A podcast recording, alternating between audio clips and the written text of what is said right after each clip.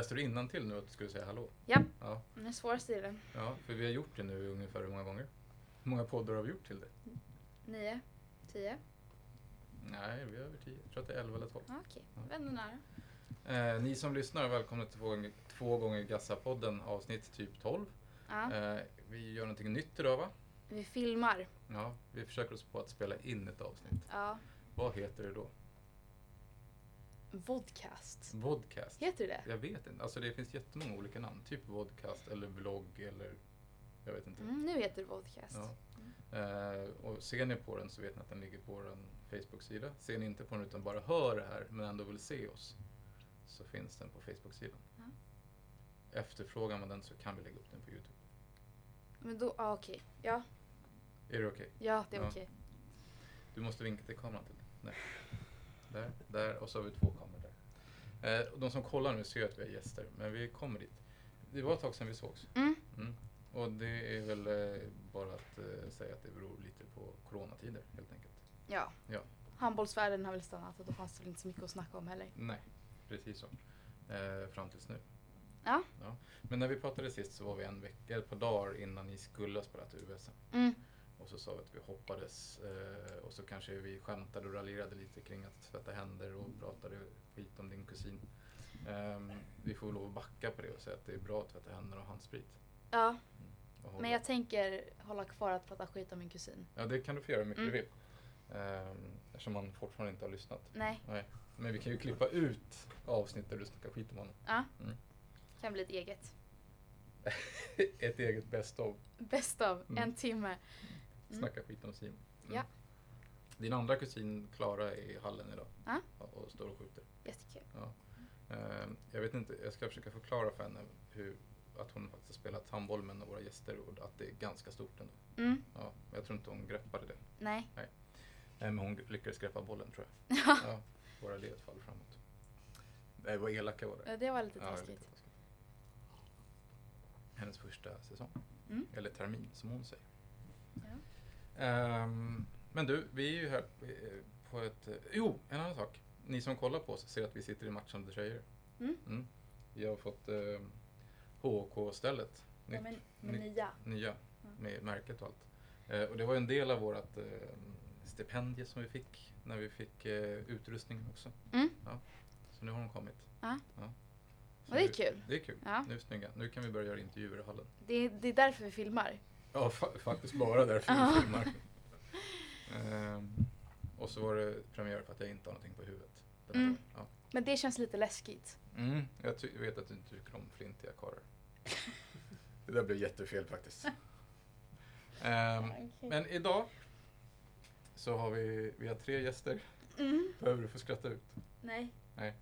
Vi har tre gäster och vi är här på ett uppdrag, skulle vi kunna säga så? Mm. Mm. Vi eh, skulle behöva prata lite om det som händer eh, i klubben. Ja. På damsidan framförallt. Ja. Kanske prata lite om varför det inte händer på herrsidan samtidigt. Men det kanske vi kommer in på. Mm. För återigen, när vi träffades sist så du, hade du precis varit på ett satsarmöte. Nu ska guldet hem-möte. Ja, precis. Eh, En, en eh, framtidsvision. Ja, och du kom ju därifrån och var jättenöjd. Det var jag verkligen. Eh, jag är skitpositiv Ja. vad som, ska hända. Och när, men när ni pratade då så var det fortfarande lite abstrakt. Ja, allt var väl inte helt klart men eh, de flesta, de största pusselbitarna låg väl redan där. Mm. Men nu ska vi försöka konkretisera det så att alla som undrar eh, får en klarare bild. Mm. Förhoppningsvis. Mm. Mm. Eh, hur, vi ska försöka vara rätt på. Ja. Ehm, vill du presentera våra gäster? Alltså jag har ju hittat lite information här. Sen vet jag inte Var har du hittat den här informationen? på internet. På internet.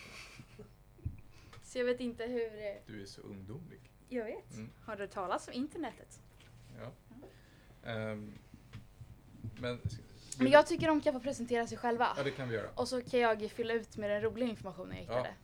Så att vi säger varmt välkommen till våra gäster som från, ja de får säga sitt eget namn Ja. och säga varför de sit, tror att de sitter här. Mm. Ja.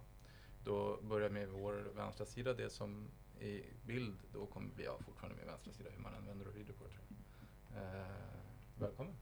Tackar. Patrik här. Jag har ju varit med på den förut. Ja, Du var med nog eh, avsnitt tre skulle jag tro. När vi Ja. pratade kulhelgen. Just det. Sen är du unik för att du är den enda som har nämnts i ungefär 90% av alla podcastavsnitten också. Det finns ett avsnitt där du inte nämns och det var nog för- bara för att vi glömde bort det. Tror jag. Ja, Eh, Så då fick jag vara med på filmen istället. Ja, vi tänker att vi, liksom, Kompensera vi levlar och kompenserar för ord. Um, vi har lyckats nämna dig på eh, olika sätt. Och sist, jag vet inte om du lyssnade på senaste avsnittet, men då sa vi faktiskt grattis också. För du hade precis fyllt år. Fick vi med det också. Ja, Ja. tack. Så att han valde att inte svara på frågan om han hade lyssnat eller inte. mm. Ja. Uh, bredvid Patrik har vi Oscar? Ludvig. Ja, Nej. ja, det beror på vem man frågar Ja. har jag märkt. Oskar Wikström. Vi, vi låter det vara där. Ja. Jag är jättenöjd med det namnet. Ja. Du har inte varit med på den förut? Jag har inte varit med. Nej. Så att det, är, det är en ynnest. Trevligt. Debutera. Ja. Varmt välkommen. Tack så mycket. Och slutligen. Thomas Rydde.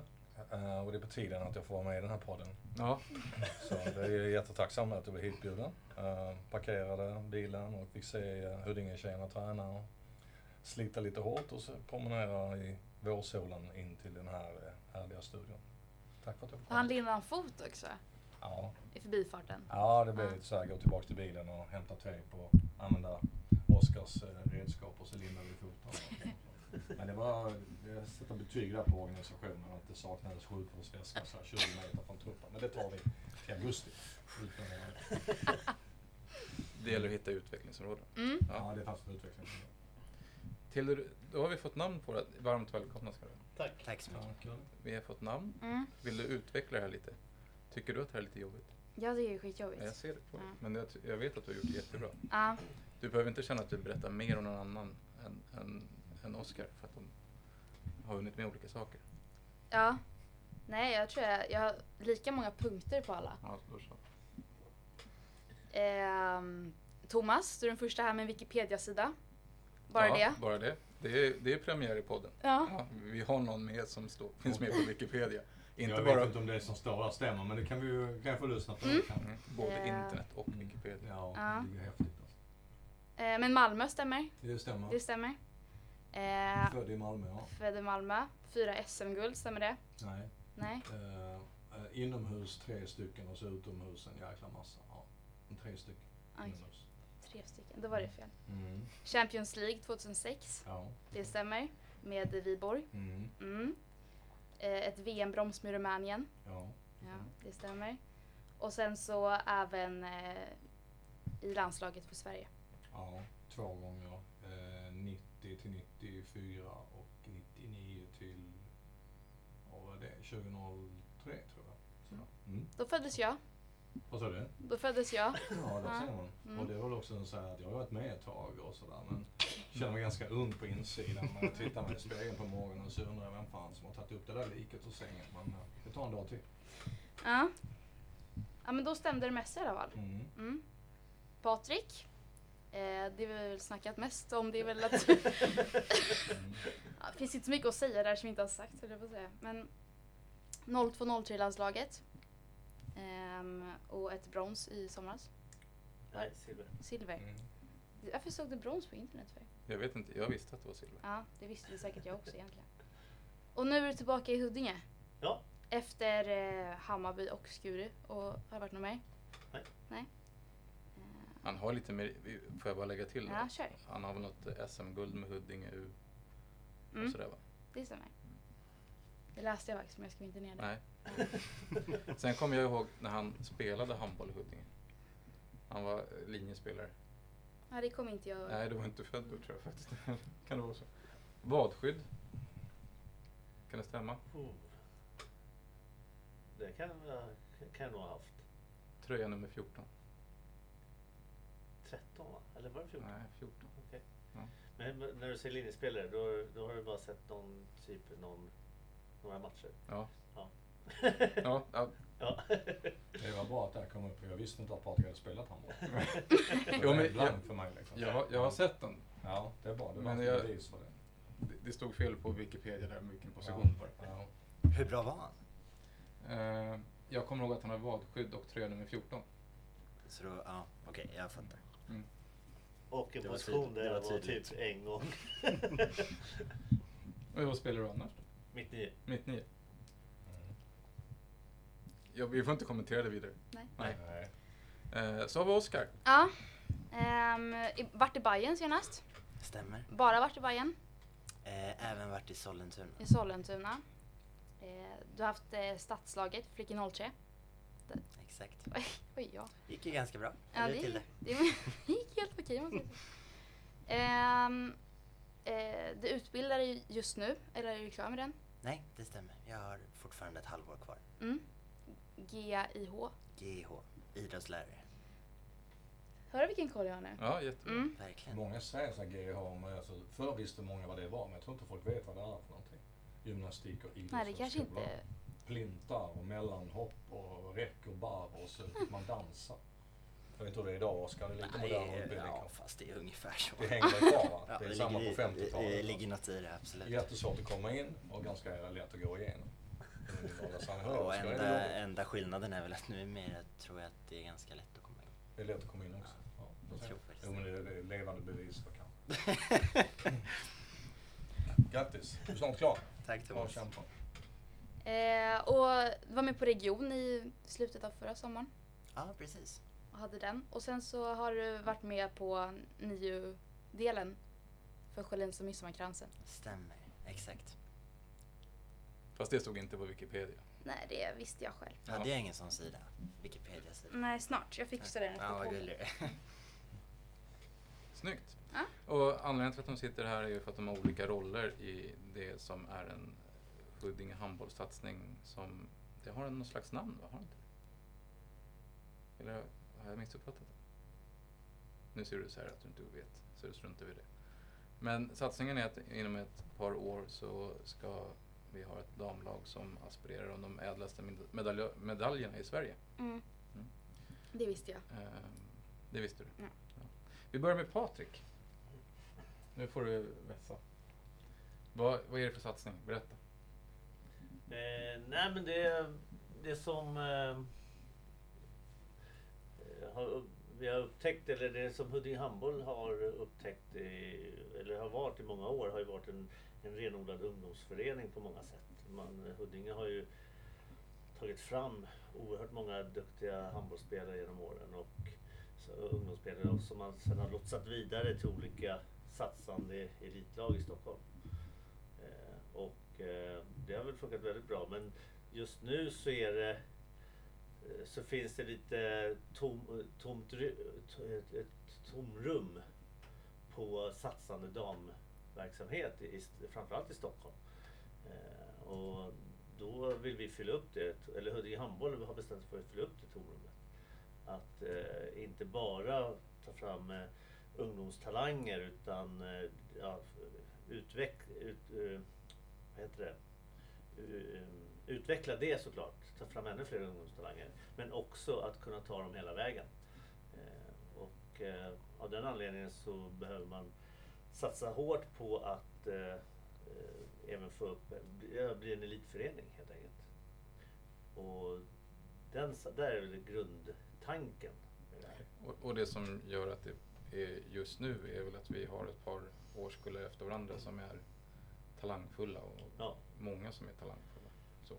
Ja, på, på tjejsidan då från, från 03 och, och neråt så, så har Huddinge otroligt eh, många bra kullar eller gru- grupper med stort antal spelare, handbollsspelare i varje grupp. Eh, och de äldre då som man kanske kan mäta lite jämföra med andra lag i Sverige så ligger vi, ligger vi långt fram. Eh, på de yngre vet man inte riktigt det än förhoppningsvis så ser det likadant ut där. Så att det, det är en, det är en stor, har blivit, Huddinge handboll har blivit en väldigt stor förening på väldigt kort tid.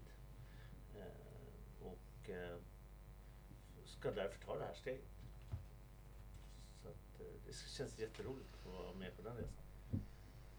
Vad är resans mål, Oskar? Eller målsättning? Vet du det? Alltså det är väl, ehm, det är väl egentligen lite olika delar. Det är ju delvis det som ni redan har varit inne på. Att vi vill avancera med eh, vårt seniorlag på damsidan. Eh, och inte bara nå högsta nivån i Sverige utan även finnas med och konkurrera allra högst upp. Men eh, en minst lika viktig del, om kanske inte ännu viktigare, är ju att vi har sagt att vi vill bli den bästa klubben på att utveckla spelare.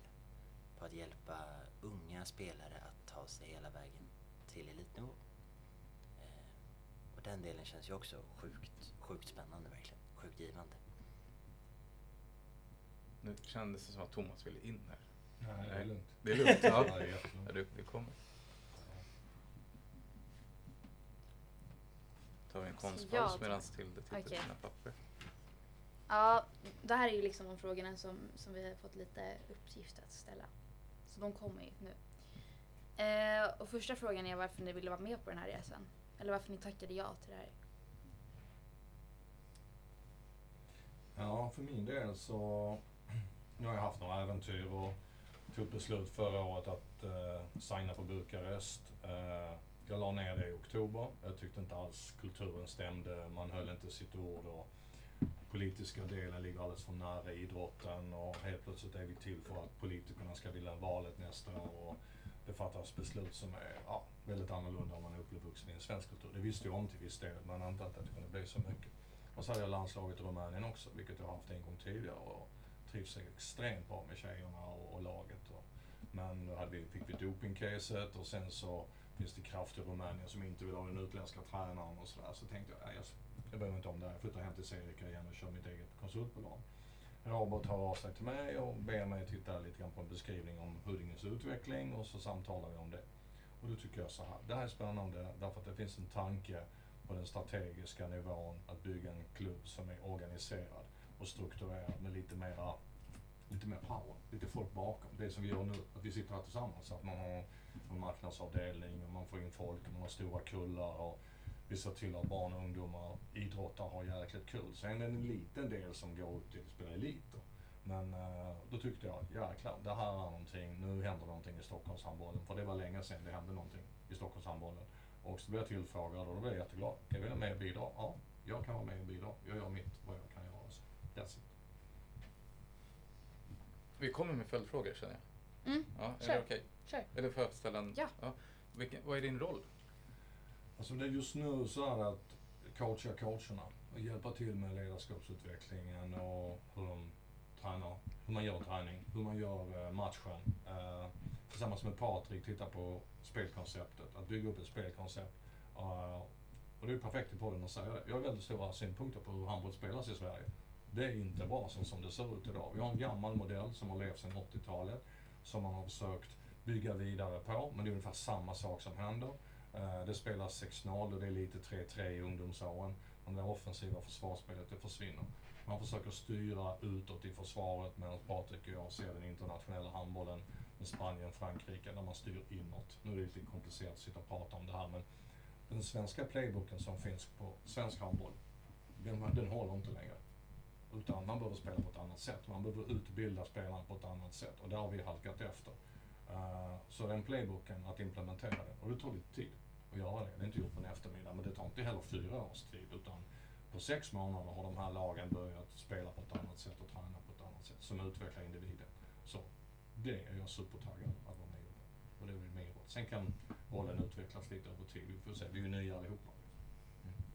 Men är det sagt med tanke på att satsningen som görs är på damsidan, är det sagt att du enbart ska rikta in dig mot tränarna som är på flick och damsidan eller är det för hela klubben? Nej, men jag kan vara på hela klubben. Jag, och det blir så som att det gäller liksom att, att klicka med människorna och just nu känner jag mig lite långt ifrån. Det är liksom coronatid och folk tränar lite hypp som happ och vi vet inte ens om det blir spel och när blir det spel till höst och så här. Men jag har varit med Oskar tidigare liksom att när vi väl börjar jobba med saker och ting så kommer det hända grejer. Så att, eh, det hoppas jag att vi kan sätta oss ner och snacka och vara i hallen och vara med. Men det, ska man vara med alla tränarna så blir det också väldigt mycket jobb. Alltså, man måste ju balansera det. mm. Mm. Spännande. Oskar, vad är det som gör att du har dragit på dig en Huddinge tröja?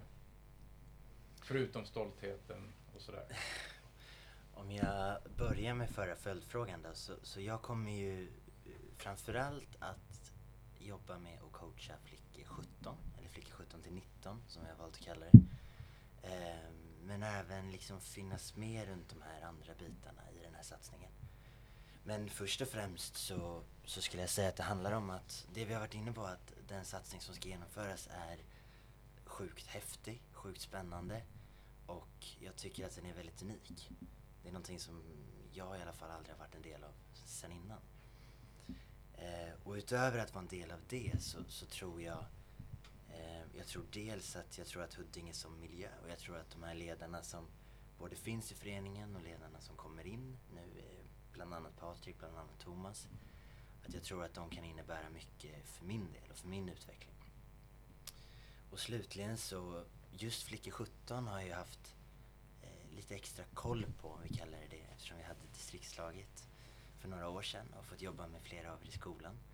Eh, jag vet hur, vilken, eh, alltså hur mycket handbollskompetens som finns i det laget och jag har även sett de lagen som, som kommer underifrån och ser väldigt mycket fram emot att jobba med så många sjukt bra spelare. Ja, det förstår jag. Det är både utmanande och kul. Verkligen. Jag har suttit och poddat med några stycken av dem så att det är en utmaning att hänga med dem. Patrik, Ja, tillbaka i blått och vitt. ja. Ja. Nej, jag, håller, jag kan bara instämma i vad Thomas och Oskar säger. Att det är en häftig, eh, det finns en häftig möjlighet att, eh, som Huddinge har valt att hugga på. Eh, just som jag sa inledningsvis där, eller förut också, att det finns ett tomt utrymme som ska, kan fyllas eh, i Stockholm. På, framförallt på tjejsidan. Eh, och eh, vara med och få fylla upp det och göra någonting jäkligt bra. Eh, Som Thomas var inne på, det, det taggar mig väldigt mycket. Det är att, att det finns en, man har börjat i rätt ända. Eh, Det är inte så att oj, nu gick vi upp i division 1 eller nu gick vi upp i Allsvenskan eller nu gick vi upp i Elitserien, nu gör vi en satsning. Utan man har byggt en organisation, man har en ungdomsverksamhet som är fantastisk. Man har en styrelse som eh, har jobbat med det här under lång tid. Vi har byggt upp en eh, ledarstab eh, på olika nivåer, på, på all, många olika plan. Både i handboll, fysik, mentalt, eh, hela, så mycket som möjligt. Individuell teknik speciellt och många delar. Så vi har bred kompetens eh, och eh, jädrigt bra grund för att nå det mål som vi har bestämt oss för att nå. Eh, och det känns som att det inte det kommer att bli sant. Det vi gör, det vi bestämmer att vi ska göra, det kommer vi att göra. Det kommer vi att genomföra. Eh, och det känns, alltså, det är väl självklart i många, många fall, men det blir inte alltid så. Och nu känns det verkligen som att det här, det här ska genomföras. Och vi har en otroligt bra grund att stå på. Både vad det gäller medlemmar, styrelse, ledarstab och så vidare. Så att, eh, ja, det känns otroligt inspirerande att kliva. Det var ett eh, enkelt beslut att kliva på det här. Vilken blir din roll? Det har vi inte sagt. Nej. Nej. Eh, det vet jag knappt själv, men jag, jag ska ha ansvarig för... Jag är med. ja, precis. Nej, men jag ska jobba, eh, se till att den här handbollsdelen funkar. Styrelsen Eh, och många andra personer jobbar ju med andra delar. Eh, jag kommer ha vara ansvarig för just den här handbollsdelen från då flickor 15 och uppåt till en början. Sen eh, som Thomas säger, sa också, säger samma sak, rollen kan ju förändras vartefter. Men som det är just nu så lägger jag all fokus på, på dem, den delen. Och tittar då på hur, hur ska vi spela handboll? Hur ska vi träna? Vad krävs för att vi ska nå våra mål? Vad krävs för att vi ska vara den bästa föreningen att ta fram talanger? Eh, hur ska vi jobba med den fysiska träningen? Hur ska vi implementera den handbolls, det handbollsspel vi vill spela? Och hur behöver vi träna för att nå dit? Eh, vad behöver vi, våra spelare ha för förutsättningar? Hur får vi ihop deras helhetsbild? Med, många går i handbollsgymnasium, några gör det inte. Alla ska få samma liksom, bra och kraftfulla utbildning och möjlighet att nå hela vägen. Ehm, så- att he, den helheten jobbar väl jag mycket med då och försöker eh, hitta rätt vägar för det. Tillsammans med, olika personer såklart. Som Thomas och jag pratar mycket om handbollsfilosofin. Eh, hur den ska se ut. Vi pratar om ledarfilosofin, hur vi vill att ledarfilosofin ska se ut. Hur ska träningskulturen vara i Huddinge handboll? Vi, vi vill att det ska vara på ett speciellt sätt. Och så ska vi implementera det, se till att få ut det till alla ledare och lag. Och sen blir ju min roll såklart att följa upp det. Gör vi det vi har sagt? Tränar vi på det vi har sagt? För det, det, det måste ju ändå vara avgörande. För det finns väl ett antal klubbar som ändå försökt skriva någon slags röda tråden-bok och så här ska vi träna i vår förening. Och sen så får man det där lilla häftet och så skickar man ut det så är det några tränare som är utbildade och de flesta inte. Och sen så blir det ändå att man står och kör polska vågor i, i 25 minuter och sen så gör man målvaktsuppvärmning och sen så kanske man spelar som sex mot fem för att man Ja. tror att man kan träna bra på det. Liksom. Så uppföljningen blir ju viktig. Om man tittar på Djurgården ishockey till exempel i 18 J20 hur man ska spela hockey så är det ganska bestämt hur man ska spela. Jag var höll på i Flemingsberg hockey för ett par säsonger sedan och eh, åkte upp till Skellefteå och tittade hur Skellefteå spelar, alltså och hur man tränar. Eh, då är alla träningspass genomför, genomförs med puls ur. Eh, allting registreras, det finns en plan på varje spelare. Eh, man är inte ett dugg intresserad av att vinna SM för junior 18 utan när man kommer till slutspel så får de välja lag och då väljer Skellefteå Djurgården. Det är det laget de har svårast för. Åker ner till Stockholm och åker ut.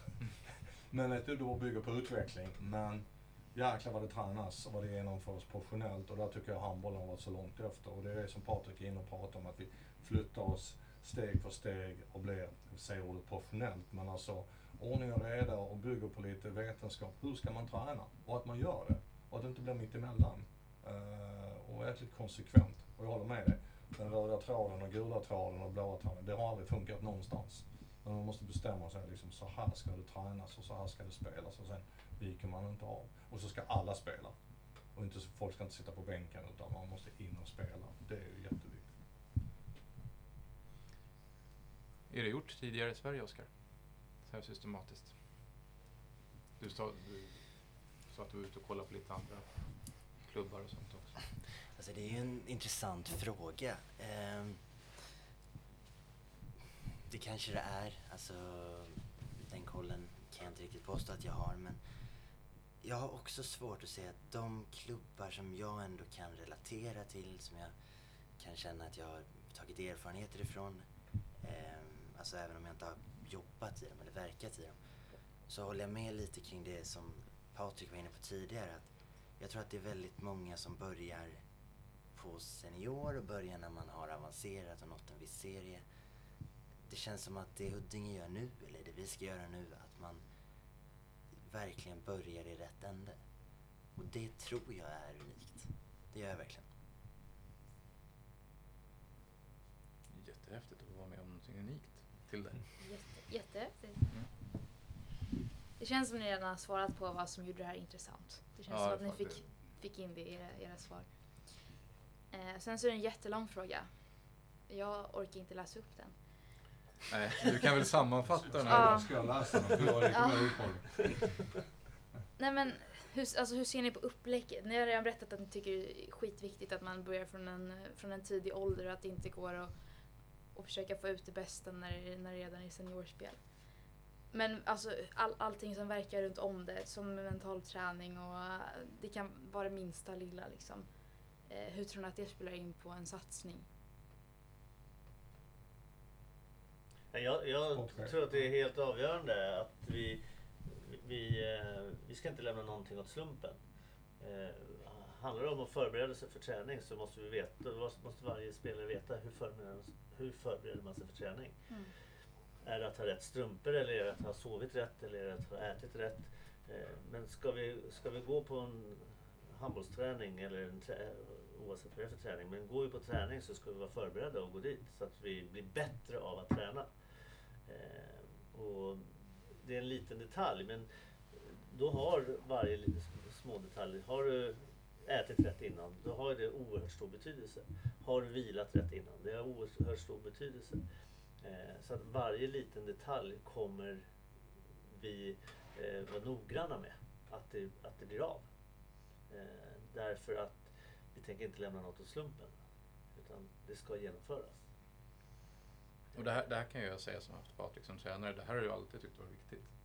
Ja, Sen, sen kanske inte du fått jobba så systematiskt som du kommer få chansen till att göra nu. Nej men precis. Och, och, då, och jag tror att både Oskar och Thomas och många tränare har resonerat som jag. Det är inte unikt på något sätt.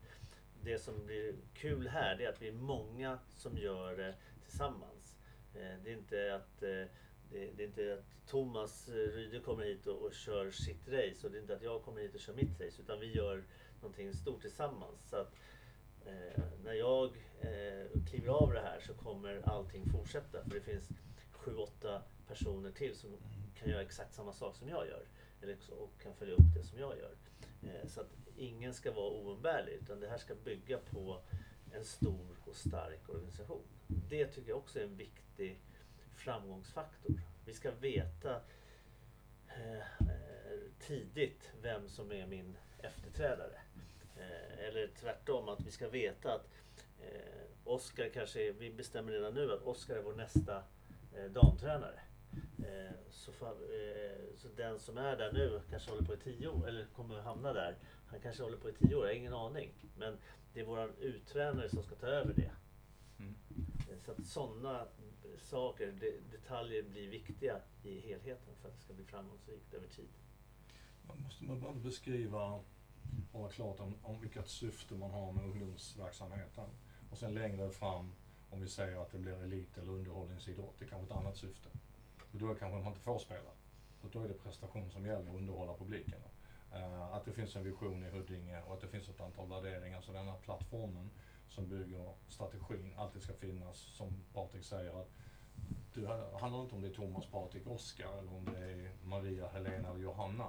Utan det finns någonting att ta utgångspunkt i som är den kulturen som ska vara i Huddinge. Den är jätteviktig att vi jobbar med nu och förstärker och att vi ständigt går tillbaka och debatterar vad står vi för, vem är vi, hur ska det här gå till och att det är en transparens och öppenhet i det. Då tror jag på att det här blir bra. Ehm, alltså det är ändå föräldrarna eh, skickar hit sina barn.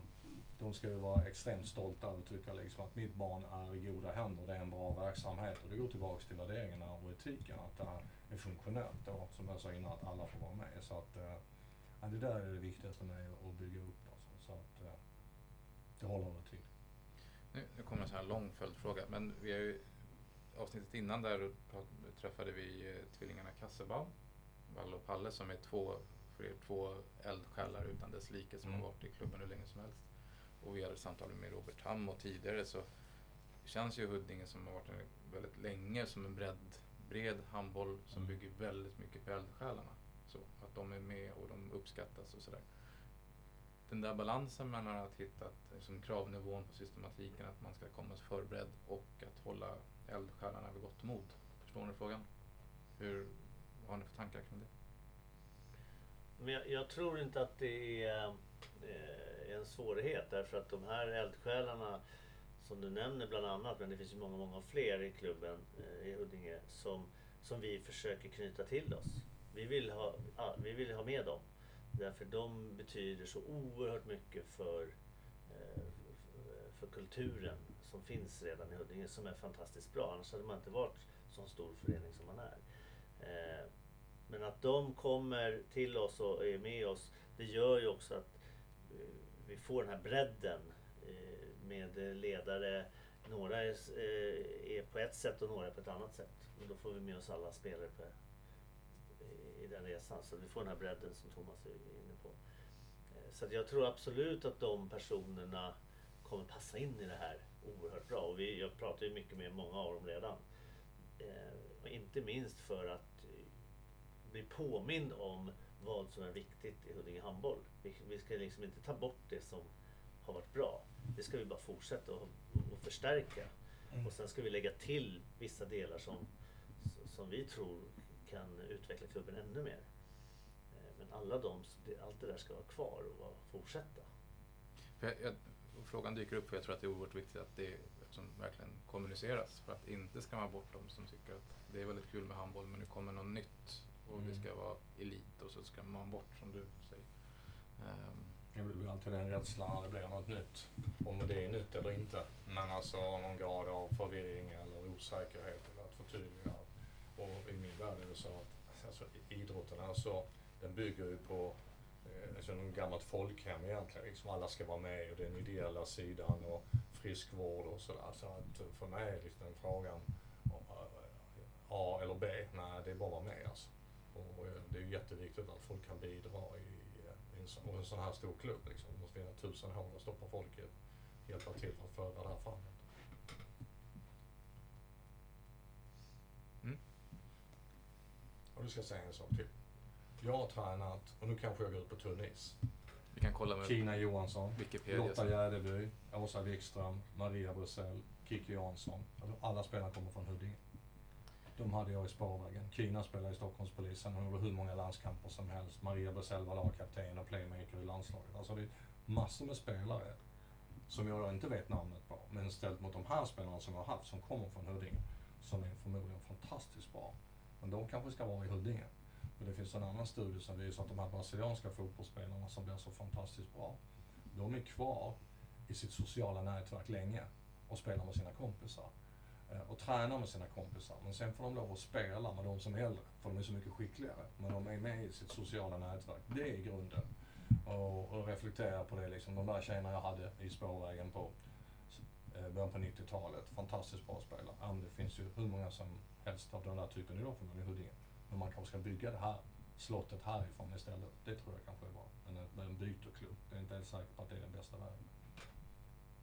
Mario Brisell är verkligen kvar i klubben. Tränare Mm. för P10 och Mm. driver ett projekt med eh, nyanlända I Så. Flemingsberg. i Flemingsbergshallen.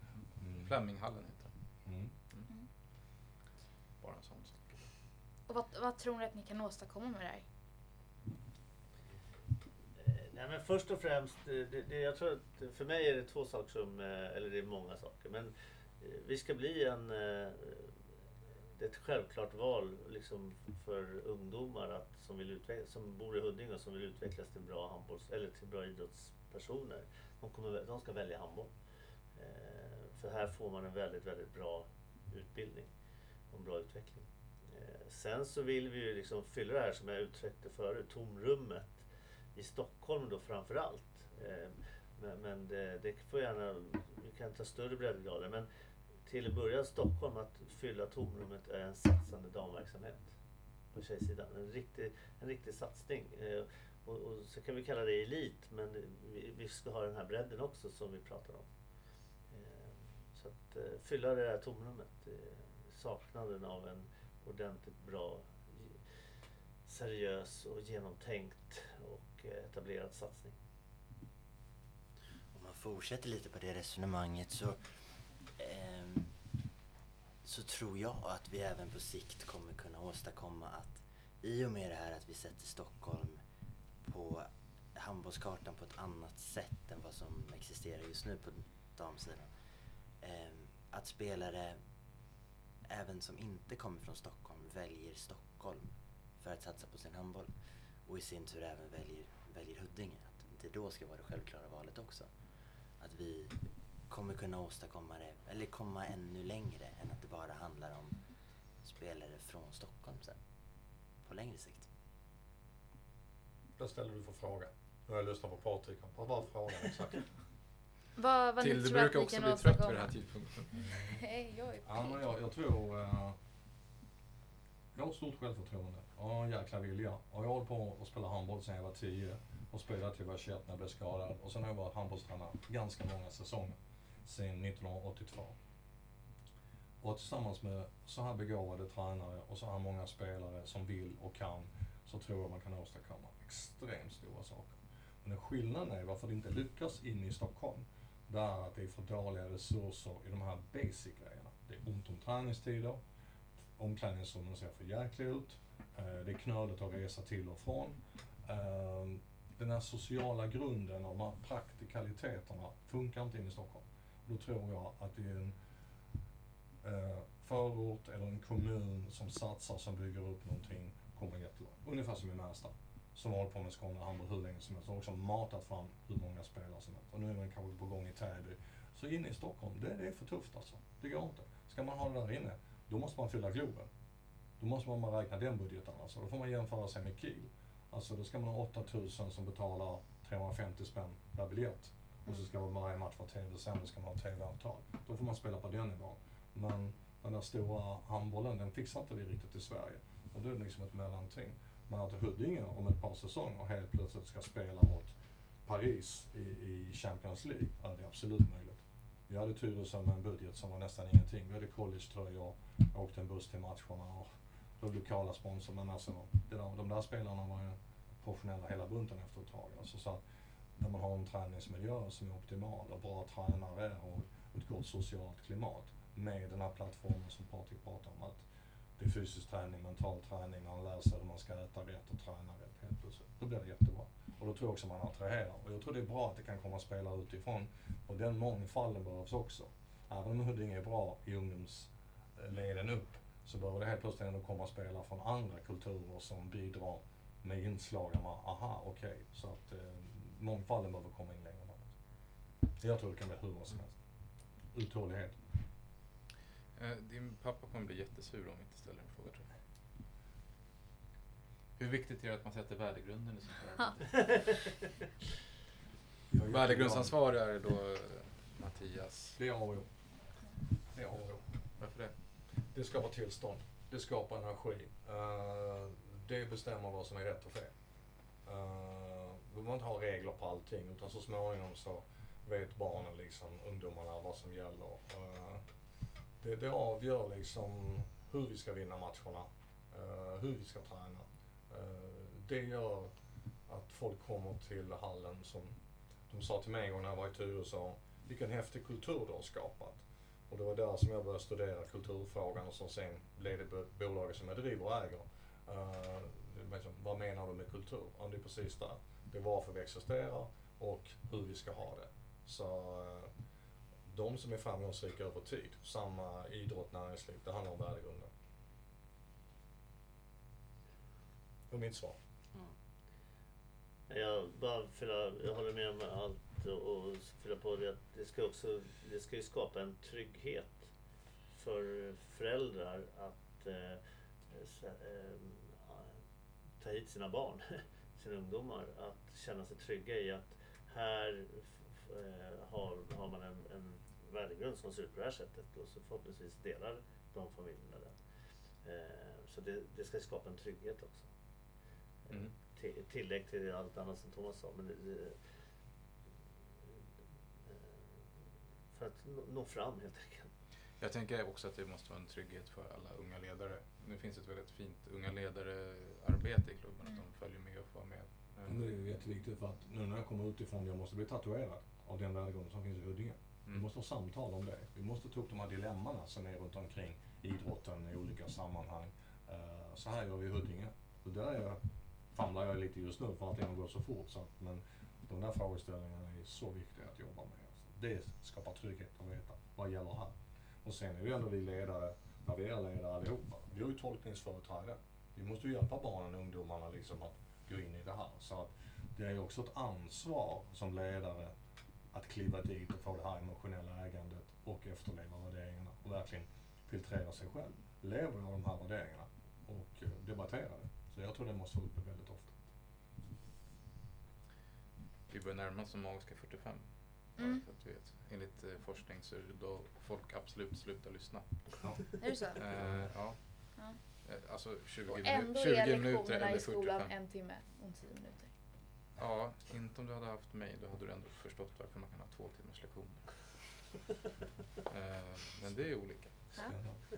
Eh, när vi lägger ut det här och jag lägger ut det på Twitter så kommer jag tagga en person. Mm. Mm, våran drömgäst. Melissa Petrén? Ja. ja. När kommer hon tillbaka till Huddinge? Ingen som vågar? Hon ska heja Bucklan 2028 har jag sagt. Ja. ja. Så innan dess? Innan dess. Ja. Hon är välkommen. Hon är välkommen. ja, vi tar det som ett... Så. Eh, ska vi avrunda? Det är, är det någonting vi känner att eh, vi inte tagit upp eh, som ni vill säga? Nej. Stort Ska det bli kul? Det ska bli fantastiskt kul. Det och det är fantastiskt kul. Vi har redan börjat. Eh, vi, bara inledningsvis. Men det varje dag händer det massor med grejer. Mycket samtal med varandra och med andra. Och, eh, planen ligger, ligger inte klar på något sätt men den ligger där och vi bara fyller på och vi jobbar av bit för bit. Verkligen. Det är grymt kul. Jag kom på en fråga, nu går vi över 45. Ja. Eh, Det är känns, ingen det, som lyssnar. Så Nej. Känns det inte som att grunden ändå lades någonstans när ni startade upp boll och lekkonceptet? Ja, jag skulle vilja säga ja på det, för jag önskar att det var så. Jag, jag känner mig typ övertygad. Eh, På den tiden då, då hade vi flera årgångar också i Huddinge som var bra, bland annat Melissa då. Mm. Eh, Och det var flera årgångar där som, som det ser ut lite grann nu. Då var vi, var vi säkra på att det var en, eller då var vi en ungdomsförening mer. Eh, Och då när vi startade boll och lek så var ju det just av det här skälet lite grann att vi måste få eh, barn och ungdomar att eh, gilla handboll eller gilla idrott var det ju framförallt och gilla idrott tidigt. Att få in rörelsemönster, krypa, klättra, åla, kasta, fånga eh, och så vidare. I, börja tidigt och tillsammans med föräldrar. Därför det vi såg då var ju också det att det var mer och mer att man lämnade barn på idrott och sen åkte man hem och så kom man och hämtade dem. Eh, Boll och lek in, in, när vi startade det då, ja det måste vara, eller jag vet hur länge sedan det är, det är 12 år sedan. Mm. Eh, eller 13, 12-13 år sedan. Då var det ett, ett krav var att alla föräldrar var med och ombytta. Eh, så Det är att- samma krav idag som jag Ja, går på boll. Ja, bra, bra. Jag är glad för det. Mm. och eh, Eller förlåt, min son går på boll och lek och jag är delaktig förälder. Ljug inte ja, men Daniel. du lär dig säkert ett och annat. Ja, det gör jag. Ja. Och åla och krypa Ja. och ja. Och det var eh, såklart en, en tanke, en långsiktig tanke med det. Så att eh, det är en efterkonstruktion, men jag säger det ja på den frågan. Ja. För när du startade, förlåt nu blir det så här, när du startade boll och lek så var krypa väldigt viktigt. ja, Ja. Hävdar du fortfarande att krypa är avgörande för spelförståelse? ja, men lite åt det hållet. Ja. Att man får ihop det. Mm. Är det någon som vill tillägga någonting på den? Nej. Nej. Det var ju spännande att höra på Stockholm Kultur. Att eh, man startar tidigt och och lek och föräldraengagemanget och det. För det har verkligen gett föräldraengagemanget. För det kan vi säga, jag tror aldrig att eran års, alltså årgrupp hade varit så stor om, från början om det inte varit så att man har haft kul och kört boll och lek och sen fikat efteråt och funnits i hallen och sett att Huddinge handboll är väldigt mysigt lördagsnöje. Jag har sett Det är- samma mönster i Bolton. De gör det jättebra. Ja, Alltså man fångar upp barnen och föräldrarna jättetidigt och strukturerar upp det och så, så blir det liksom kanon. Alltså. Mm. Jag Ja, vill bara höra det. Det var jättebra för mig. Mm. Fantastiskt. Det är till och med så att vi startar, eller klubben startar nya grupper för att det är så många som Men söker. det är så hela tiden. Det bara spinner fortfarande. Ja, ja, det gör det. Men vi, dessutom är det utökat från och med i år. Vi har tidigare bara kört här i, i, i Huddingehallen men nu även i, vad sa vi, Visätra Och Stusa. och Stuvsta Ska, Tu- Stusa kommer. och sikta på Segeltorp också. Ja. Ja, så det finns ju ett stor efterfrågan och kö. Ja. Är det. Mm. Stor glädje. Alltså. Det är Ja, skott. Eh, så att det gäller att ställa sitt barn i tid i kö. Mm. Hur många ledare är det som Innan. jobbar omkring det där? Det måste vara många som har. Det, det är inte så många. Det är inte utan, det, nej, utan den som, hon som har kört, som gör ett jättejobb, Victoria, som kör eh, lördagar och nej, lördagsgrupperna och söndagsgrupperna här i Huddingehallen. Men hon är fantastisk med att säga till föräldrarna, det här gör vi. Och då gör vi det. Coolt. Och det är ofta så, nu är jag där, men det är oftast några gamla Huddinge-ansikten som vet om att det är så här vi gör. Vi hjälper åt, så vi hjälper varandra Ja, och är- kör vi. Så att det bygger en väldigt fin början. Mm. Så. När vi startade så hade vi eh, föräldrar eller barn från eh, i stort sett hela Stockholm. Som Mm. Från eh, andra, även från från Solna åkte folk. Jaså. Ja, det var kul. Det är kul, men nu kan man gå på Rådsvägen och ändå svårt att få plats. Så Ja, att ja. det, det är en bra kö. Ja. Eh, tack snälla för att ni kom. Tack så Tack var för att vi fick komma. Och, och ett stort lycka till. Och vi antar väl att vi kommer få göra en avstämning på det här Mm. på något sätt. Ja. Uppföljning. Eh, Uppföljning ska vi alltid jobba med. Eh, sen får vi se om Patrik får med något mer. Ja. Ja. Tveksamt. Oskar ska få lite Ständig mer tid. sekreterare. Lite tid. Till dig innan vi avslutar så har vi några stående moment. Och idag har du förberett dig. Ja. För du vi- visste att min Tildes tre fråga skulle handla om eh, varför den här satsningen är vettig och bra. Ja, det var ju en vild chansning från min Det var en vild chansning. Det är första gången du känner att du skulle kunna gissa. Mm. Ja. Man vet aldrig. Det är Mm. alltid nya saker. Men om jag ställer frågan varför vi ska spela i blått för istället? Nej, Nej, okej. lägg av. Eh, Tildes topp tre, varför det här är en bra satsning. Ja, nerifrån och upp. Ja, Ehm, det blir mycket mer spännande då. Jättetråkigt att säga ettan först, för då lyssnar man inte på tvåan och trean. ja, okej. Ja, trean först. Alltså, jag, det är, helt ärligt så vet jag inte hur jag ska numrera här för jag tycker alla är sjukt viktiga. Men att det skapar... Men du har gjort det. Men det var bara för att de kom i ordning. De Okej, kom förlåt. liksom så. Mm. Det skapar förutsättningar för de som är yngre. Det är ju alltså det är lika viktigt som den som kommer på nummer ett. Men eh, inte bara det att det finns någonting att, som de vet att de kan spela med utan också att det finns något att se upp till. Och att det där kan vara jag om några år. Liksom. Mm. Och att det finns på hemmaplan och att man inte måste åka och kolla en landskamp för det utan att det finns så nära. Det gör att det blir mycket verkligare. Ehm, tvåan är att sätta Huddinge på kartan. Att det ska vara en klubb man snackar om. Och när när man tänker Stockholm då ska man tänka Huddinge. Ehm, och Lite som att om man pratar, då- pratar så, här, handboll Göteborg så tänker man sig Precis. Då behöver man tänka Stockholm. Kan man bara tänka Huddinge? Okej, när man ja, men tänker handboll tycker man Huddinge. Ja. Ja. Det är. Absolut. Huddinge handboll, så. Och som jag har sagt som nummer etta är att man, eh, att, man, eh, att man faktiskt får en ärlig chans att utvecklas i sin egna klubb. Mm. Att man inte ska som 17-åring börja tänka på vad ska jag göra om min karriär nu. Mm. Utan att jag kan stanna här där jag vet att jag har en säkerhet och faktiskt kunna, kunna göra det jag drömmer om. Och att eh, alla vet att det här är någonting man kan tro på på riktigt. Snyggt. Jättebra. Mm, verkligen. Jag tror det där att, eh, att byta klubb tidigt eller åka iväg på riksgymnasium tidigt, det spelar ingen roll vilken sport. Jag har kollat mer på hockeyn än handbollen faktiskt. och Det är inte lyckosamt. Nej. Det är ett jättegräv i en sociala del och sin personlighet att flytta iväg och lära sig att leva ett vuxenliv. Det kan man liksom laga mat, det låter liksom, men det tar tid att lära sig att sova, leva, äta, fixa livet och samtidigt träna då typ två pass om dagen och liksom Mm. ro hem det där i en ny miljö. Det där är ju ganska, alltså man behöver forska så mycket på det, bara jag berättar så här som det Ja. är. Liksom. Skulle jag vilja att min son, min dotter är med om det där. Häftigt å ena sidan, å andra sidan när Charlie var min poj, mellanpojk som spelade hockey, han åkte till college i USA. Men då var han liksom 19. Ja. Lite mera, nu blev hon väldigt väl omhändertagen. så. Men ja, jag tror det är att vara på, i sin hemmamiljö och få de förutsättningarna. Jag tror det är absolut optimalt. Och säga någonting om det. För det debatteras ganska ofta där. Men det händer ju ingenting. Man debatterar och så skickar man iväg och ser så häftigt att åka på ett riksgymnasium. Men eh, om vi tittar på forskningen även på fotbollen vet jag att det är inte de spelarna som kommer sen. Så eh, varför gör det? Jag håller med. Eh, Det jag skulle vilja lägga till till hela den här eh, satsningen som görs är att jag tycker att den är, den är, den är organiserad, den är vettig, den är underbyggd och dessutom så väljer man att bara köra ena, att man bara kör på damsidan och inte försöker köra hela klubben samtidigt tror jag blir avgörande. Mm. Jag frågade Robert Tam lite om det. Och så att lyckas vi med damerna och kommer igång det så finns det ju ingenting som säger att vi inte kan göra likadant på här sidan. Men vi Mm. måste börja någonstans. Och då börjar vi med, med er som kommer och alla liksom generationer bakom er. Mm. Generation årskurs. Ja, det ges ju ett, ett väldigt bra öppning för det Ja. på damsidan just nu. Och om några år tror jag att samma sak kommer kunna göras på, på killsidan. Ja. Men det är ett lite för stort klapp just nu.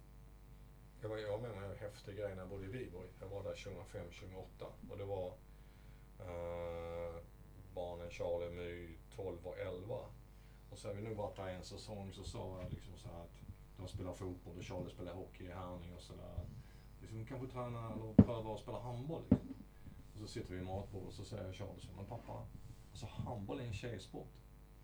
Då var Viborgs damlag liksom så starkt förknippat med hela den här kommunen och allt det där. Det fanns ju ett herrlag också.